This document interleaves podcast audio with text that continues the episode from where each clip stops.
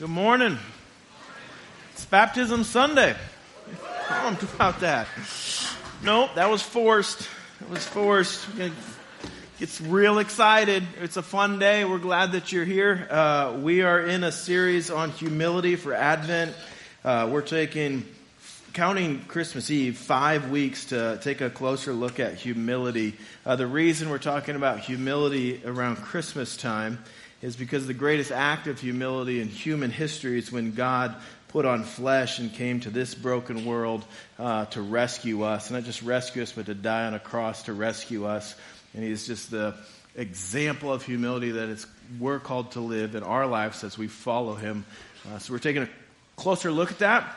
We started last week by saying, hey, let's begin by looking at the opposite of humility. We looked at pride, and you came back uh, after that message, so I appreciate that. Um, and we said pride wasn't just wrong, it's dangerous. It, comes before what?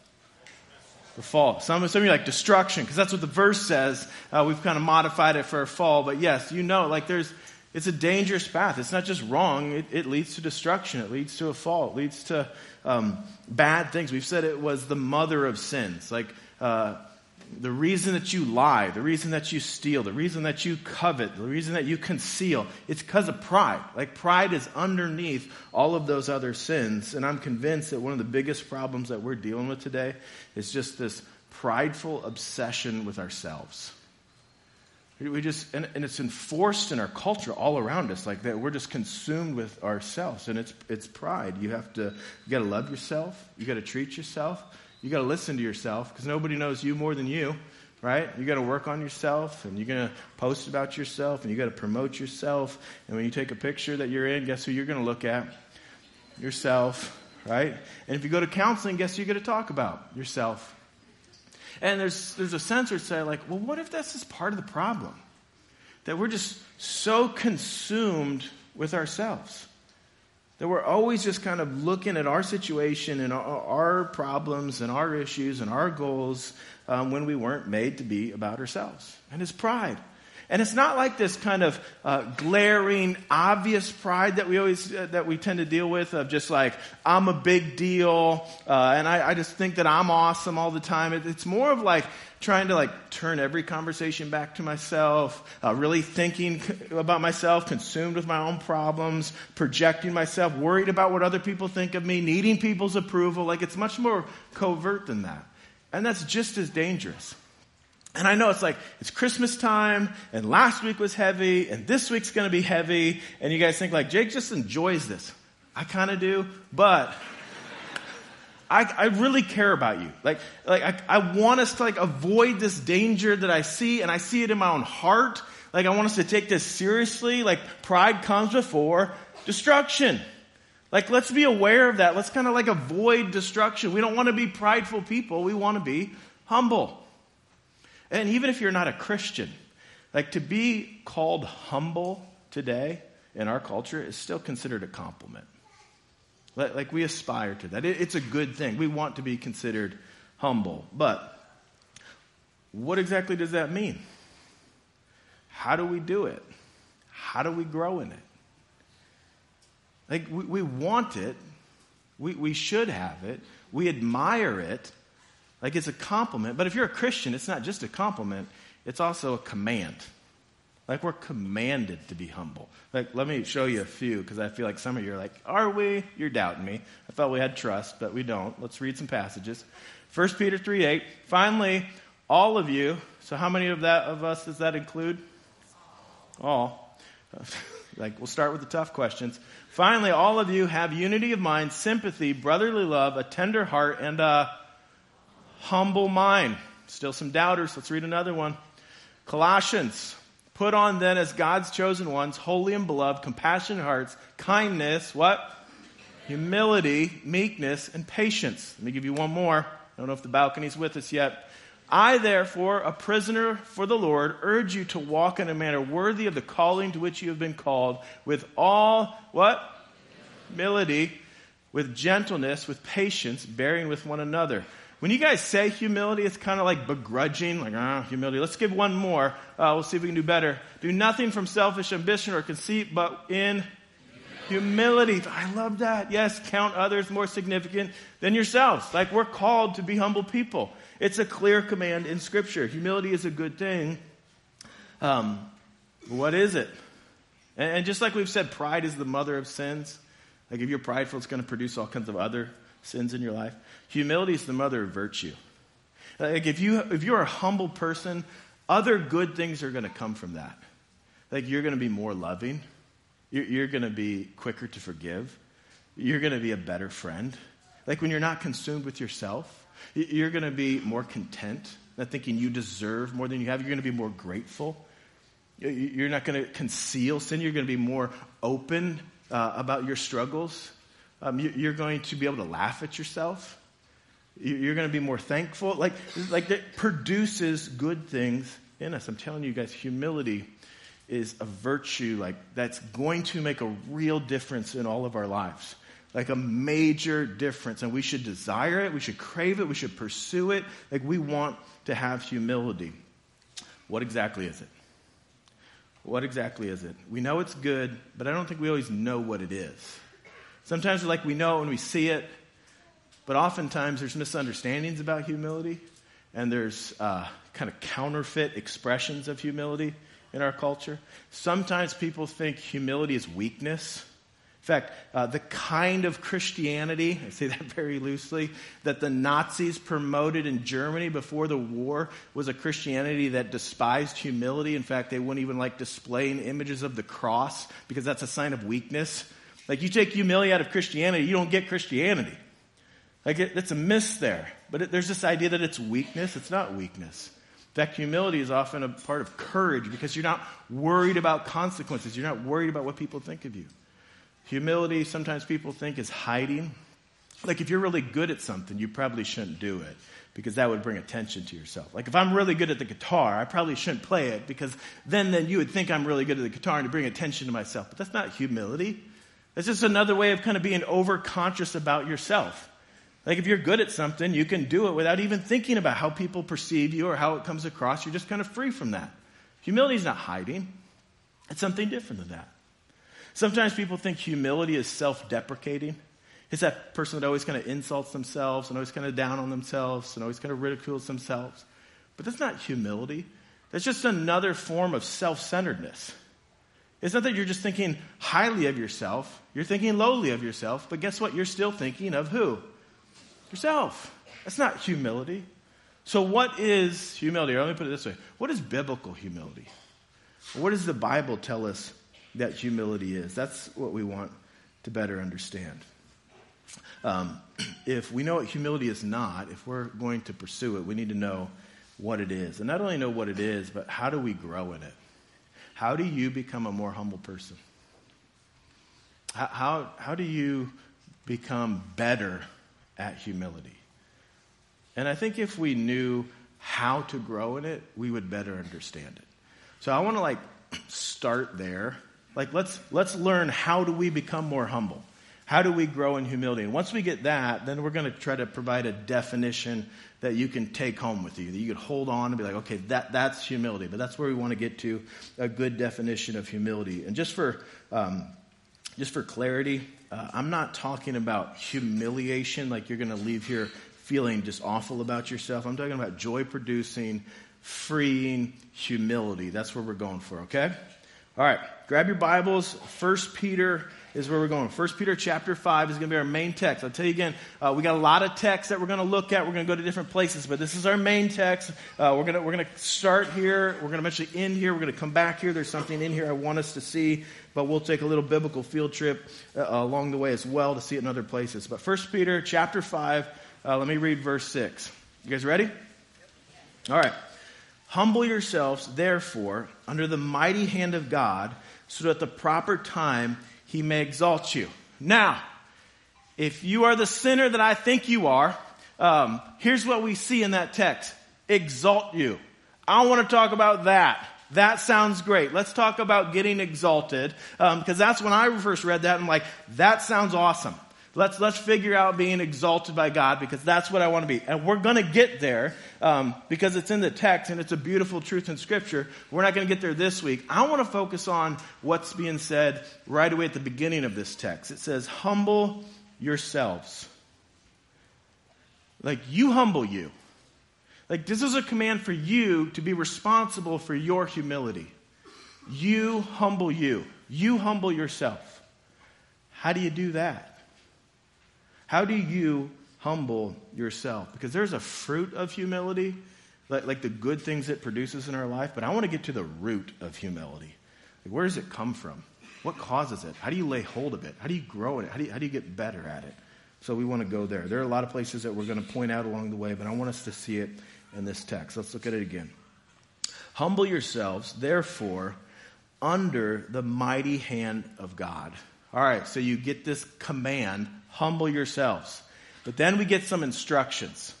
Then we get some clues. Then we get some direction here. How are we to humble ourselves? We're to do it under the mighty hand of God. There, there's like a location where we find ourselves if we want to humble ourselves. If we're going to be obedient to what Peter's calling us to do here, then we need to do it under the mighty hand of God. There's a location for us to humble ourselves there. Now, every one of us is under the mighty hand of God. Whether you realize it or not, this is His world. He made it and he controls it, he rules it. So, what's Peter saying? What, what, does he mean that we are to humble ourselves under the mighty hand of God? We're all under the mighty hand of God. Well, what Peter is saying is to humble yourselves, you need to recognize that you are under the mighty hand of God. You, you need to realize that God is God, you're not. That God is mighty, not you. That God is in control, not you. Like this is, there's a realization that Peter's calling us to that is helpful in us humbling ourselves. Like you need to get this about God. He's mighty. He's big. You lying on yourself underneath him. Like this is the act that you need to grasp in order to humble yourself. You humble yourself, put it this way. Uh, your humbling yourself comes from acknowledging the greatness of God.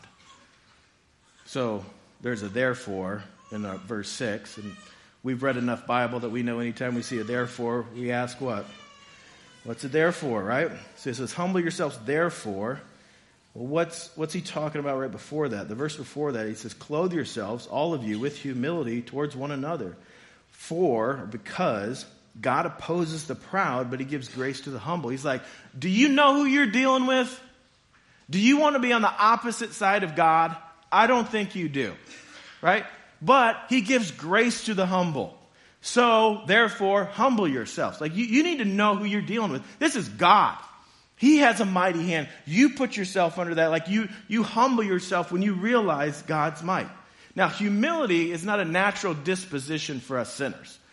Like, naturally, it's like we want to promote ourselves, we want to project ourselves, we want to protect ourselves, we want to defend ourselves. Like, we have kind of that disposition. Humility is kind of not natural for us. It, humility is a reactionary virtue or it's a responsive virtue. Like something humbles us, or someone humbles us. We put it this way. Let's say uh, you go to the Y uh, to play hoops. You're going to the Y to play basketball. Big court at the Y. In fact, there's several courts that go the width. And then they put down that big curtain to divide the, the courts. You guys know what I'm talking about? Okay. You go into the first court, and you're there hooping it up, and it's you and a group of fifth graders. And you're balling. In fact, you are better than you thought you were. Like you're killing it, blocking shots, leading the scoring. You would lead an assist, but you don't need to, right? Like, and, and all of the fifth graders like, wow, did you play in the NBA? And you're like, no, seventh grade B team, but I'm, I mean, I've grown since then, right? And you're just like, you're starting to feel good about yourself. You're starting to like, your confidence is rising. You're like, I'm the real thing here, right? You're feeling good. And then one of the Y workers comes in and they put that little funny looking key in the wall and turn it. And then the curtain starts to raise and you're oblivious to the game going on next to you. And the game next to you is there's, there's like some professional ballers playing. And now all those fifth graders that were looking at you like you're a big deal start looking at you in light of what they're now seeing. And they no longer see you as a big deal. In fact, you're looking at you through the lens of seeing them and they play basketball, and you don't see yourself as quite a big deal. Like you've been what? Humbled. Like there's a reaction to that. Like I thought I was a big deal here, but there was something behind the curtain that I, I didn't see, I wasn't aware of. Like it existed, but, but I wasn't grasping it. And then when it became aware, you know, was exposed to me, I'm now seeing myself differently. And guys, so many people go through life like this is, this is my game. Like I do things the way I want to do things. I have my ambitions. I, I make the rules for me. Like I, I run this show and they're oblivious to a God behind the curtain.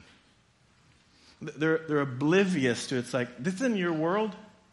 You, you don't run this, it doesn't exist for you. You're not as big a deal as you think you are. And there's going to come a time when somebody turns a funny looking key on the wall and the curtain starts to raise. And you're going to see yourself in light of a holy God. Like humility is a reactionary virtue. Humility is the response to the might and size and holiness of God.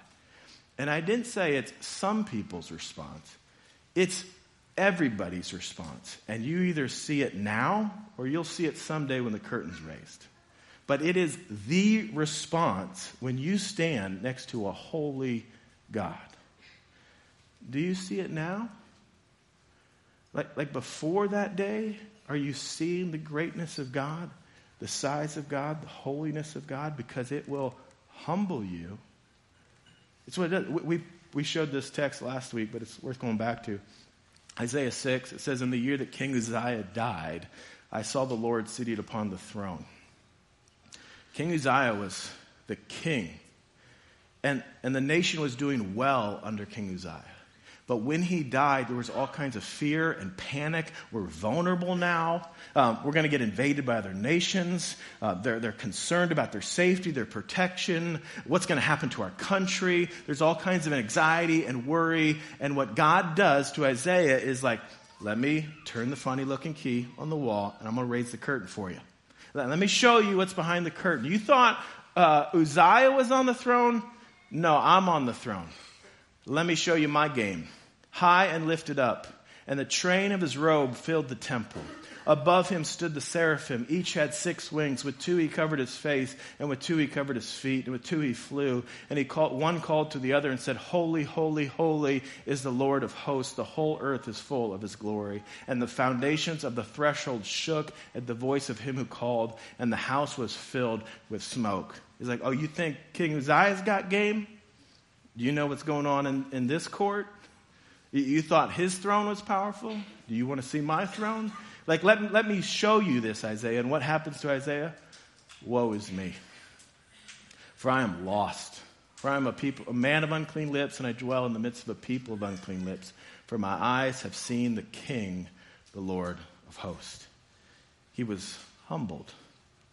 It was the response to the holiness of God. God's holiness fuels our humility. But do you see it? Like pre curtain going up, pre day of the Lord, like do you see it now? By faith, do you see it? That God is the prize, that He is holy, that it's His world? Do you get it now? You'll get it someday. Uh, let me show you uh, Psalm 8. Uh, this is another picture of this. Psalm 8 says, When I look at your heavens, the work of your fingers, the moon and the stars which you have set in place, what is man that you are mindful of him, and the Son of Man that you care for him? When I, when I look at, at your world, oh, you hung the moon, you hung the stars, you made this place. When they see the work of your fingertips, what does it do? Well, who am I? It, it humbles the person when they look at God.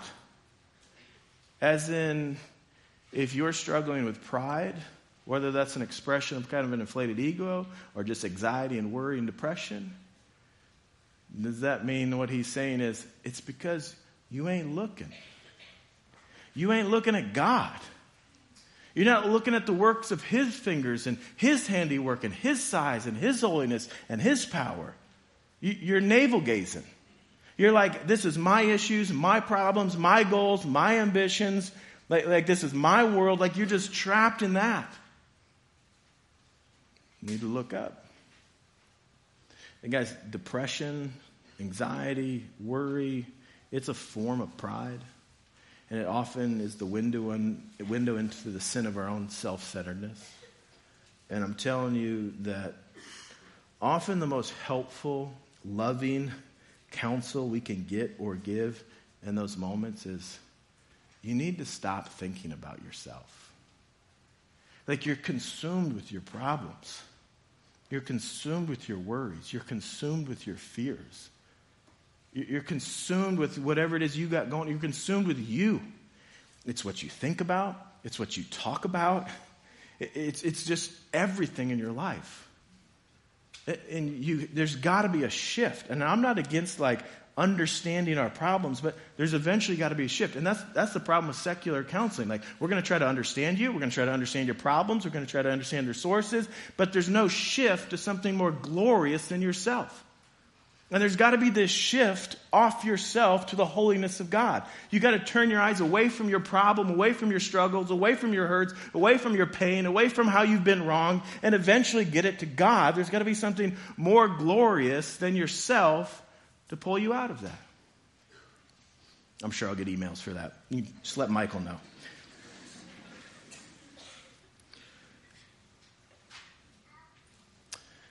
If we want to grow in humility. Like if you're with me on that, of like that's an admirable trait I want to grow in. We got to look up. Like Psalm 8, when I look, it's your heavens, the work of your fingers. Like seriously, look up.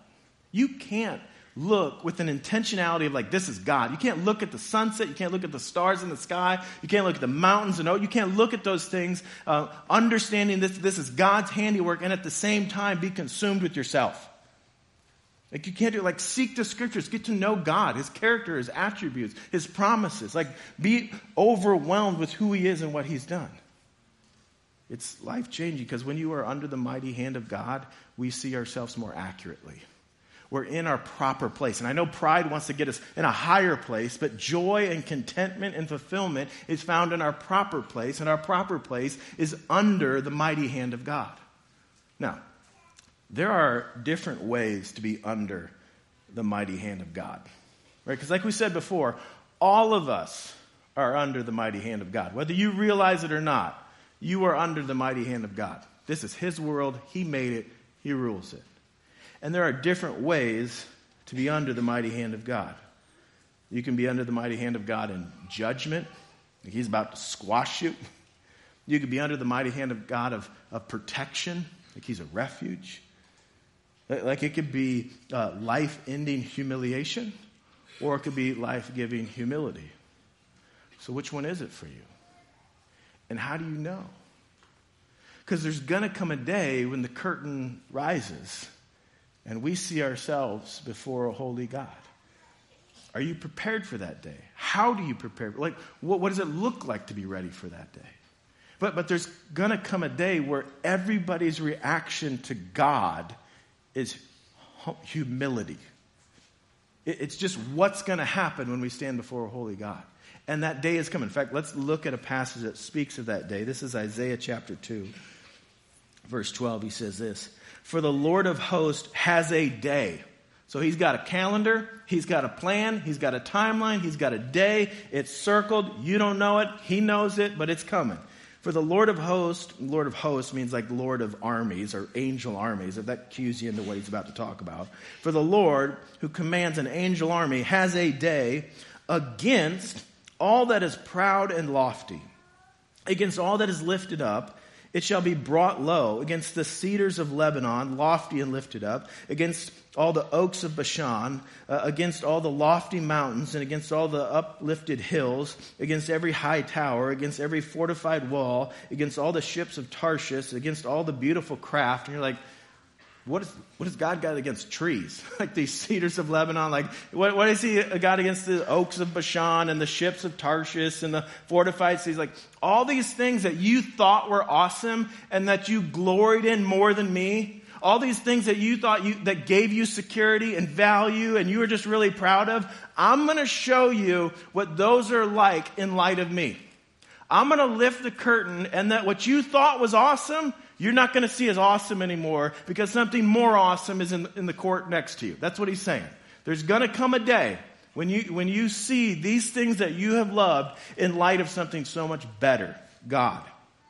And, it, and the haughtiness of man shall be humbled, and the lofty pride of men shall be brought low. And the Lord alone will be exalted in that day. The Lord alone will be exalted in that day. What's this day he's talking about?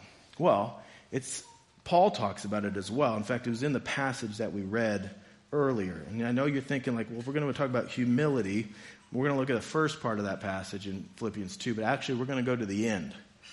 Because this is what Paul's talking about, that day that Isaiah was talking about. Verse 9 Therefore, God has highly exalted him and bestowed on him, just like you said that there's going to be a day where, where God is exalted, and God has highly exalted him and bestowed on him the name that is above every name, so the name of Jesus every knee should bow, and in heaven and on earth and under the earth, and every tongue confess that Jesus Christ is Lord to the glory of God the Father. That's the day. And on that day, everybody's confessing that Jesus is Lord, and everybody's bowing to Jesus as King. Like everybody's put in their place. But here's my question. If everybody is bowing to Jesus and everybody's confessing that Jesus is Lord, who's saved? Because it's a day of judgment, and it's clear that not everybody is saved. And if everybody's bowing and everybody's confessing, who's saved? It's the ones who know Jesus is Lord before they know Jesus is Lord. You tracking with me? It's the ones who bow before they bow. Because you can bow or you can bow. That's what's happening. And it's the ones who it's like, I know, like, I've been, I've been saying Jesus is Lord before it was cool. before everybody was confessing it, like I was confessing it. I was bowing before everybody was bowing. Or, or, or put it this way, it's those that are glad about it. it, it it's when, when the curtain lifts, the people are like, yes, King Jesus, I love it. Or it's like, oh, whoa, I, I better get low. Like, how's your, reality? are you looking forward to that day? Are you excited about King Jesus? Are you glad about it? Let, us go back to our passage from last week. This is flip, or Psalm 34. My soul makes its boast in the Lord. Let the humble hear and be what? Glad. I'm boasting about Jesus now. Because in humility, I see that He's great, not me. I see that it's His world, not mine. I see that it's about Him, not me. And I'm glad about it. I'm glad about it. I'm excited about it. Biblical humility is a gladness and boasting in the Lord. Now, how do you get that? Like, how do you get eyes to see that? This is in 2 Corinthians 4. We've referred to this passage quite a bit. I'd love for you to know it. Starting in verse 3, it says, And even if our gospel is veiled, it is veiled to those who are perishing.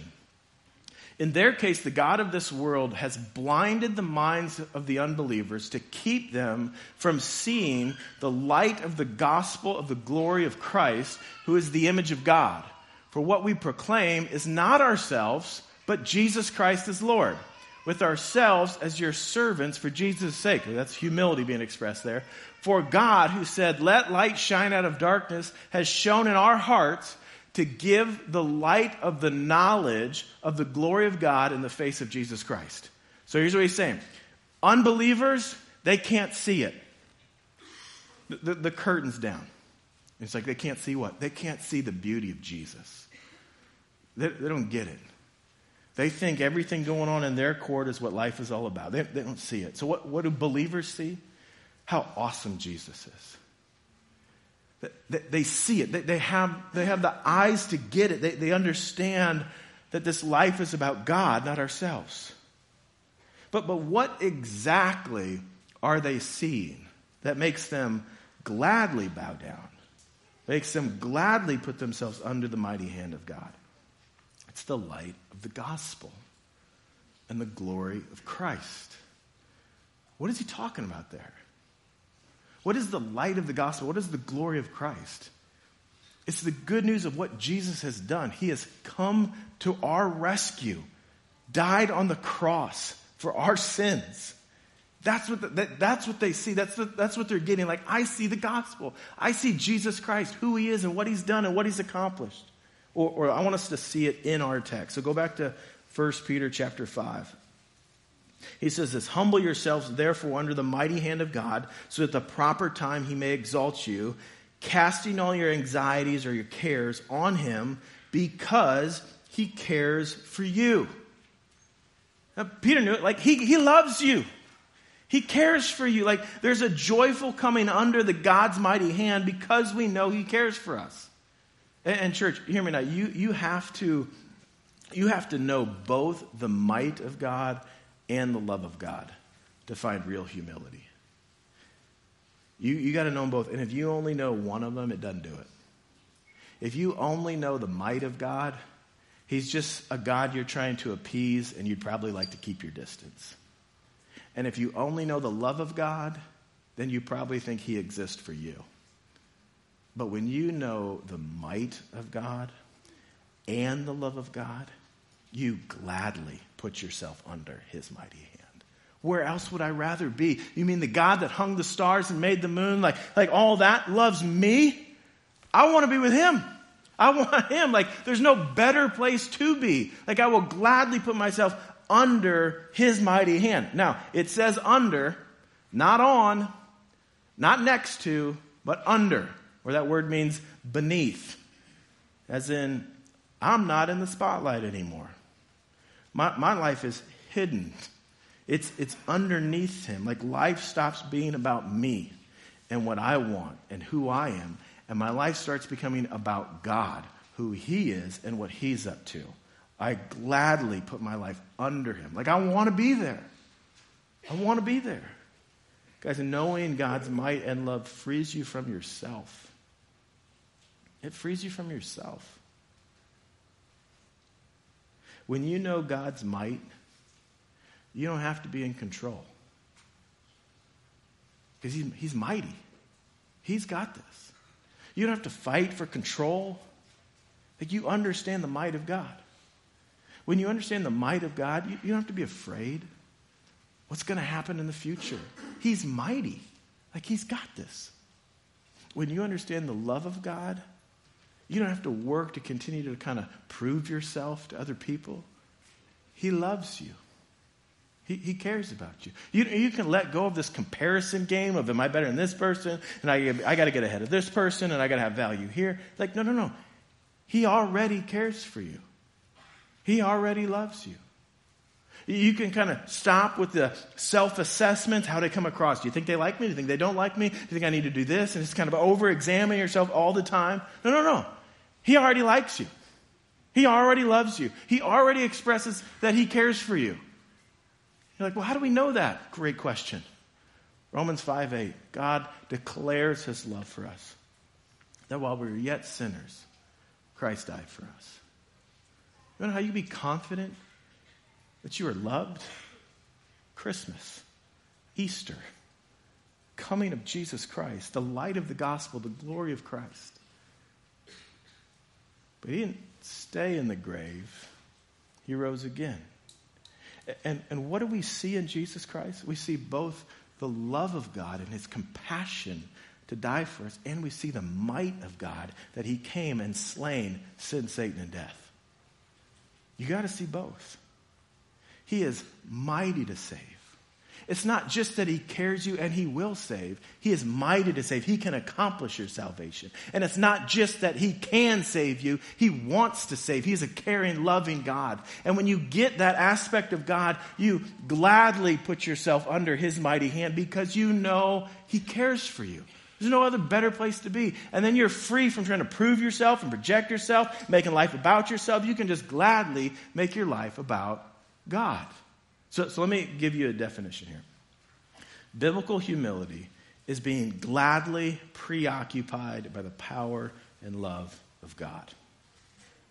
It's being gladly preoccupied by the power and love of God. Now, I want you to hold on to this definition. I want you to remember it. Um, so I'm going to shorten it for you. Say biblical humility is being gladly preoccupied with God. Because when we think of God, we know big, powerful, loving, merciful, graceful. Like we know who God is. But, but biblical humility, it's, it's gladly preoccupied with God. I'm not thinking too highly of myself.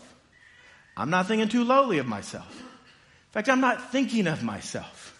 I'm so captivated by God and who He is and what He's accomplished. I'm just taken by God. I'm so in love with God. I'm so consumed with God. That's where you find humility.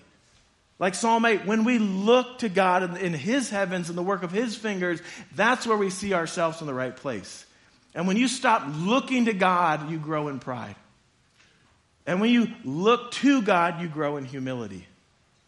Church, I'm, I'm telling you, you don't, you don't become more humble by trying to become more humble. Like, this is important. Like, if you listen to this message and you think, that's a good message on humility, I really need to work on humility. I'm going to try to become more humble. You're going to be frustrated, and it's not going to go well. You do not grow in humility by seeking humility. You grow in humility by seeking God. You get that? That is a game changer. You do not grow in humility by seeking humility. You grow in humility by seeking God. And when you are absolutely taken by His greatness and His power and His love and His mercy, you will find yourself free from being consumed by yourself. Wouldn't that be true? Or wouldn't that be awesome if it was true of us?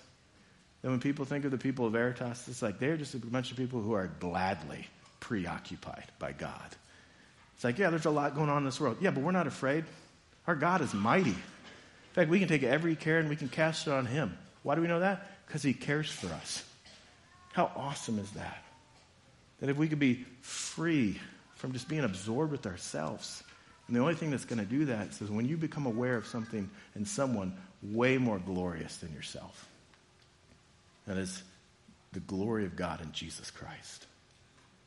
And guys, that's what's being expressed in baptism. That's what's being told in baptism. These are people who are gladly coming under the mighty hand of God.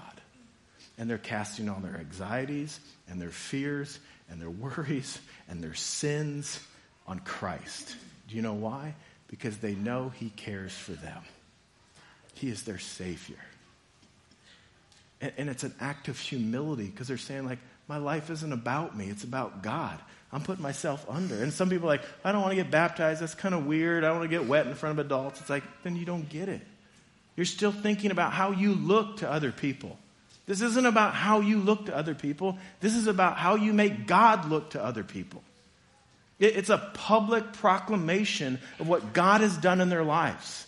And when we get in, they get in the tank and we hear their stories, we're going to listen to some videos, we cheer. We're not cheering for them. They're not celebrating them, they're celebrating God. They're putting themselves under the mighty hand of God and saying, Look at God, not me. But put your attention on God. He is mighty to save, and He has a compassionate heart that does save. How awesome is our God? Isn't that what we want to say every week, church? So they're gonna, you're gonna hear some videos. You're gonna hear some stories of God's impact in people's lives. You're gonna see a group of people get in the tank to get baptized. And it's not the moon and the stars, but it is Psalm 8. It is the work of God's fingers. It's God reaching into a human heart and bringing change.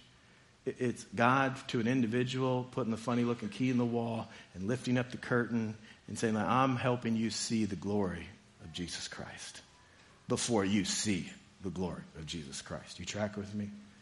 And when that happens, guys, we cheer. We celebrate. We have a God who saves. So I hope for, for us, not, not, not for them, but for us, it's a Psalm 8 moment. Like, God, I see you. I see you alive. I see you at work. I see you changing. This is the work of your hands, and I love it. You are an awesome God, and we worship him as we should. Amen? All right, let's pray. Father, you, you first loved us. And you are a God who saves, and you are a God who still saves. And we need saved from ourselves. We make life about ourselves when life is clearly about you. Rescue us from our self centeredness. Help us see you as King, you as Lord, you as ruler. Help us to die to ourselves. Help us become small in light of you, and help us find the freedom of worshiping you as we are made to do. Pray this in your name. Amen.